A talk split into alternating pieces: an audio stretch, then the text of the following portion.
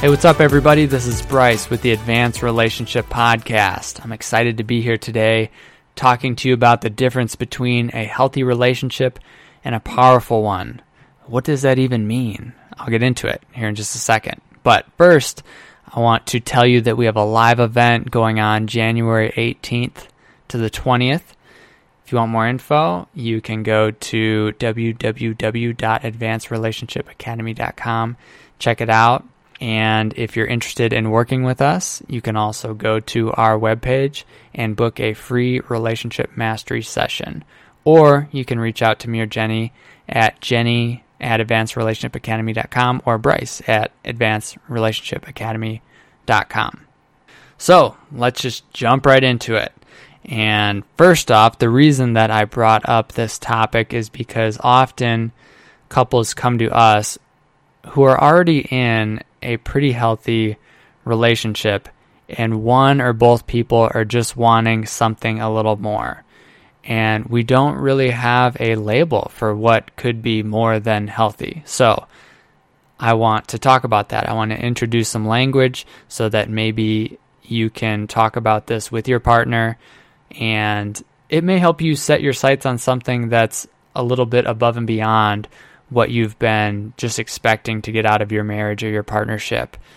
Because there is more. There's an ever deepening understanding of your partner and what a relationship can be. And even though we don't have a ton of language for it, it doesn't mean that it doesn't exist. So, first off, let's talk about what a healthy relationship looks like. And even before that, let's talk about what a healthy relationship doesn't look like. And then we'll work our way up. So, a few examples of what a healthy relationship doesn't look like are if there is current physical abuse. And yes, I do think that with a lot of support, a couple could get through a an incident of physical abuse. I think it would take a lot of work. It's probably the difference between losing 20 pounds and losing 100. It's going to take more work, probably more support, there might be a little excess something at the end, but it is still possible. But if you're if you're currently being physically abused or abusing, you're not in a healthy relationship. Also, if there's a current affair going on, I don't know a situation in which you would say, I have a really healthy relationship. It's just that my husband is sleeping with my neighbor. I don't know in what world that would exist. It doesn't make sense to me. Also, if there's any active addiction, and just to put it plainly, um, because there's a lot of opinions on what that would entail. But if you're using drugs and alcohol almost every day, getting intoxicated, that's active addiction. If one or both of you are doing that in your relationship, it's probably not a healthy relationship. So we can just plant that flag and leave that there. I don't think that's very debatable. So now working our way up to different types of what I would call unattached relationships and those are sexual relationships, recreational relationships, intellectual relationships, and general companionship. And I, I came up with these on my own. Maybe someone else has already labeled these, but these four are the ones that stuck out to me. And and usually I think these happen earlier on in dating, but they can continue on into a marriage for sure, especially the companionship piece. So a sexual relationship is basically what it is. You're just using the relationship mostly for pleasure and sex, and it's compartmentalized. And outside of that, maybe there is some recreation and connection, and of course, you're you have some type of relationship where you're connecting and speaking, but it's primarily centered around the sexual aspect. And a lot of people stay here for a while uh, if they're younger, if they don't know what they want, and they will stay somewhat in a serial dating situation. And that's okay. I think that a lot of times, as we're trying to figure out what we want, we might just be feeling out that in a way that is sometimes sexual. And there's nothing wrong with that. But most people really don't want to stay here forever. The second type is a recreational relationship. So, that again, same thing. Maybe you're going out and you're having a lot of fun and it feels good and maybe you are connecting in other ways too, but it's really centered around this thing that you're doing. So if you didn't have that thing, then there wouldn't be much to the relationship. The third thing is an intellectual relationship. So sometimes people really just want to have a surfacey level. Sometimes people just want to have a. Sometimes people just want to have a surface level relationship that revolves around chatting and talking about topics that interest them and intimacy isn't as important and it's the way that they know how to connect and it doesn't go much deeper than the surface. And again, that's okay. But I find that most people either don't want to stay here or if we really dig down into it, they do want to move deeper into a relationship and they are scared or just don't know how. The fourth type of unattached relationship would be a companionship, or could call it even a friendship. So, this could evolve. This could turn into something where maybe you're married and you have kids, and slowly the intimacy fizzles out until you're really just staying together for the kids or for some other reason, and you get along fine and you have this friendship. But as far as really spending time together, that may be really hard, or having a sexual relationship may feel draining, or you're just finding that you're doing your own things and that you just come together when you need to for family events or just because you have nothing else to do. But it's not very deep, it's not very fulfilling as far as intimacy goes. And then as we're moving our way up into what a healthy relationship looks like, this is usually for most people at the end of the road. Like if we can get here, then we've made it. But I find often that people are not satisfied with just having a healthy relationship. And what I mean by a healthy relationship is that your health is not at stake. Your mental health is not at stake. You're getting by. And I think there are some base requirements to be in a healthy relationship. The first being that it's supportive. You may be willing to give your life for that person. You support what they do, they support you, you feel it, and you're not wishing anything negative upon them you may have decent communication. So hard stuff comes up and you have a, a general sense of how to work through it. You might go into more passive or aggressive states, but ultimately you're not hauling off and hitting each other and you get through it. It might be slow, it might be hard, but you get through it and you reach some kind of understanding or at least some place where you guys both feel safe. It's not high level, but it's decent you also have a general idea of your relationship goals. So maybe it is that you want to have kids, and maybe it is that you want to buy a bigger house and retire at 65. Again, these are probably more surfacey goals, but you're both moving in the same direction. And you may have no goes to maintain harmony. So it's like, yeah, I have this over here, this thing that I do, and I don't really want feedback on it or a challenge. I just want to be able to do it and you stay in your zone when I'm there. And that way we'll just stay in harmony and we won't get into conflict. And this is going to create some more problems down the road, but it's still possible to be in a healthy relationship where you have these no go zones. And these are really tough to identify a lot of times because we usually start with no go zones at the beginning of a relationship and we're just showing our best selves. And then we as we move into a more committed relationship those areas shrink but a lot of times they still remain. So you can still have a healthy relationship with these no-go areas but the general safety is also going to be affected some because because there's always going to be some curiosity about what's really going on in that no-go zone. And one way that this shows up for me is I've had a no-go zone after coming into adult adulthood where I didn't really want to talk about painful emotions. Like if I'm going to deal with painful emotions, I want to go do it on my own, give me the space to do it. And I've had partners in the past that that wanted to come help or kind of see what's going on and I'd be like, "No, this is a no-go zone for me. Once I get here, I don't want to hurt you, I don't want to hurt anyone else, but I need to deal with this on my own." And although we stayed in a healthy space, it created this compartmentalized, even what I would call a double life where I'm dealing with my internal struggles on my own and only trying to show my best self to my partner. And obviously, there's going to be some incongruence there, some dissonance. People just pick up on this stuff, especially if you're with someone every day and it doesn't work long term. So I'm constantly working on going to that dark area and showing it to Jenny and vice versa so that we can really know each other. But it's still possible to be in a healthy relationship where you have those no go zones. And both partners are happy enough. From the outside, it might look really good. You have jobs, you have a family maybe, you have a house, you have cars, you're going on vacations, you're on social media, whatever. It looks pretty good. And I think most people are in this place. There's nothing wrong with this place of just being in a generally healthy relationship.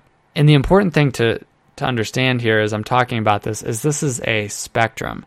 So as we're moving into now talking about what a powerful relationship looks like, it's not like one day you transition into a powerful relationship.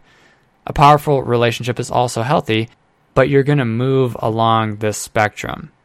And it could happen day to day or week to week or year to year, but it is possible to move beyond this into a place that's much more than just enough or looks good or we're getting by or it's fine. So let's talk about what a powerful relationship looks like. And this is where I get really excited because this is what me and Jenny are teaching people and learning a lot about in practice and in our own educations. So, a few things that I've labeled here, I have six of them. The first is that you have clear agreements, not just about what you're doing, but why you're doing it. Why are we in this partnership together? Is it to really challenge each other to be better people, to go into the scary places, to experience conflict and work through it, not around it, not sweep it under the rug, to be as present as possible as we can in our lives and with each other. To be connected to our community, to our families. It's not just about you and me. It's about everyone in our lives together. Number two, challenge. So, what I see this looking like is each partner takes turns stepping up their game in different areas of their life and they invite their partner to do the same. And this goes back to the no go zones where, like, maybe one partner really isn't taking care of their health and the other partner is like, well, I'm just not going to ask them about that or her. This is different. This is where you're you're modeling taking care of your own health, mental and physical and emotional, and you invite your partner to join you in this. And it's going to create some conflict if they're not willing to. And then you're going to work through that. You're going to talk about that. Powerful relationships take a lot of time and energy, but they also pay out big time. And the currency is your own fulfillment, your passion, and your connectedness that you feel to your partner. Number three, you need skills to work through conflict. So just getting into conflict really isn't enough. In healthy relationships, maybe you have some tools that you learned from your parents or you just kind of develop strategies strategies on your own. But a powerful relationship will have a variety of tools to turn mundane disagreements into learning moments that deepen your understanding of each other. And I have an example. So there's a, a, disagreement about how to spend money, and this may sound really, really familiar. One partner disagrees and blames the other for even thinking about it. Not just, no, we're not even going to talk about, it. I'm just mad that you even thought about it. And there are basically three options. The person requesting can go passive, and they can say, fine, whatever. I guess I didn't need that thing anyways. That's my bad. Sorry. And they can just give in. Or they can get aggressive and just fight fight, fight, fight, come up with all these reasons and eventually win, or maybe they lose, but they're going to fight tooth and nail to the very end. It's one of those things that's going to be really tough to watch and be a part of. Or the third thing is you can sit down and find out what's really going on. So it may be that one partner is feeling fearful about money, or that the other is finally trying to speak up about a need, and it's not so much about the outcome. Sound familiar? And at a deeper level, as they work through this and get present and ask questions and and reflect back what they're hearing so that their partner can understand understand themselves more deeply they come to understand that they both are struggling with their respective fears and that this has been going on for most of their life they can both acknowledge and relate to each other's fear even though it's a little bit different and from this point they can move forward with the conversation from a place of compassion in a place where they're engaging the creative part of their brain and they're not back in their amygdala where they're just fighting or freezing or fleeing. Number four is that a powerful relationship requires us to deepen our understanding more and more. You understand that you and your partner are always changing, and you have a deepening curiosity of who they are and what they need. And you're never going to do this perfect. But the fact that you're even trying to do this, that you haven't just given up and automated your partner and, and began to think that you just know everything that they're thinking and doing and their motives, because this is where we often get to. Because because after being with someone for such a long time, we just we tend to think we know it all. This is the way we experience life. But understanding that we're not just things, we are processes that we're always changing. And that there's always going to be a new level of understanding that has to come in order to get connected and to become more intimate with each other. Number five, both parties are actively following their dreams, their passions, and they are excited about each other's dreams in all the areas of their life family, friendship, work, creative process, health, etc. Whenever I hear people talk about, yeah, when they just talk about X, Y, and Z, and it's just so boring. It's just it's always a red flag because I want to know what's actually going on with you that you're not interested in not what, so much what your partner's subject matter is, but their own emotional state around it. There has to be some block there. Because if we really are open and connected and curious, even if we don't care about that chick flick, even if we don't care about that basketball game, we're going to care about our partner's interest in that subject. Subtle difference, but still big. And to give you an example, it might sound something like this. So, your partner comes in, they want to tell you about something, and you say, Hey, I really don't care about this. It sounds stupid to me. I'm not interested. Versus they start talking about this thing that you're not interested in, but you can tell they're excited, and you ask, Oh, okay. I'm not really interested in the subject matter here. You're being honest. But why is this so important to you? Oh, it sounds like it was fun and you were with your friends and you were connecting, and oh, that makes a lot of sense. Cool. Number six, powerful couples receive education and support. It is just a fact that our parents and our parents' parents did not have the tools and resources and knowledge that we have available to us today. And powerful couples seek this support in order to learn more and in order to create a vision for what the relationship can be. This is what me and Jenny are doing. This is what we do with our own coaches. We're not just out here preaching this thing that we're not willing to invest in. We are fully invested in this every single day. And we work with people who are doing the same thing. And it is inspiring and it is powerful. And there is a lot more change that happens when you have support and you're learning more tools and you're getting real time feedback as to what's going on in the moment. When we work with couples, they play out their patterns right in front of us, and we get to coach them in the moment, which is way more effective than both parties trying to go off and do it on their own or have one party do it on their own. There's a new mindset, there are new skills, and new learning that need to be cultivated and practiced in order to reach this place of having a powerful relationship. There's nothing wrong with where you are in your relationship whether it's at a really unhealthy spot, whether it's at a pretty healthy spot, there's always room for growth. And there are tools and resources out there. And it's more than just reading it in a book. If it was that easy, then coaches would just recommend a few books to read and everyone would be having these successful relationships. But that's not the case. Studies have shown that more and more people are becoming unhappy in relationship, are feeling more alone, this feeling of aloneness is really an epidemic.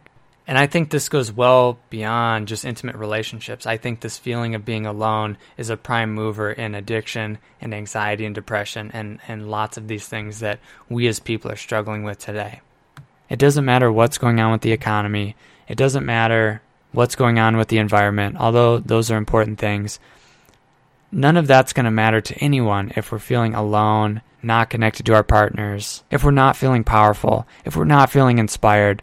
And I believe the best way to do this is in relationship to someone else because they're going to show you things that you cannot see in yourself. And when two partners join in this together, I can't think of a more powerful union than two people coming together to to really understand each other, to learn more about themselves, to use their relationship to make an impact on the world no matter what it is, to raise a family where your children are getting the download and the modeling of what it looks like to be in a powerful relationship. This is the foundation of how we change the world. So, again, thanks for tuning in to the Advanced Relationship Podcast. I'm really excited to have all this engagement into the process. I want to throw a huge shout out to the clients that we've been working with that have been tuning into this podcast, really soaking up all the information. Me and Jenny are still over here learning, practicing, down in the trenches, doing this. And we are so stoked to be helping people create the most intimate, loving, and powerful relationships on the planet.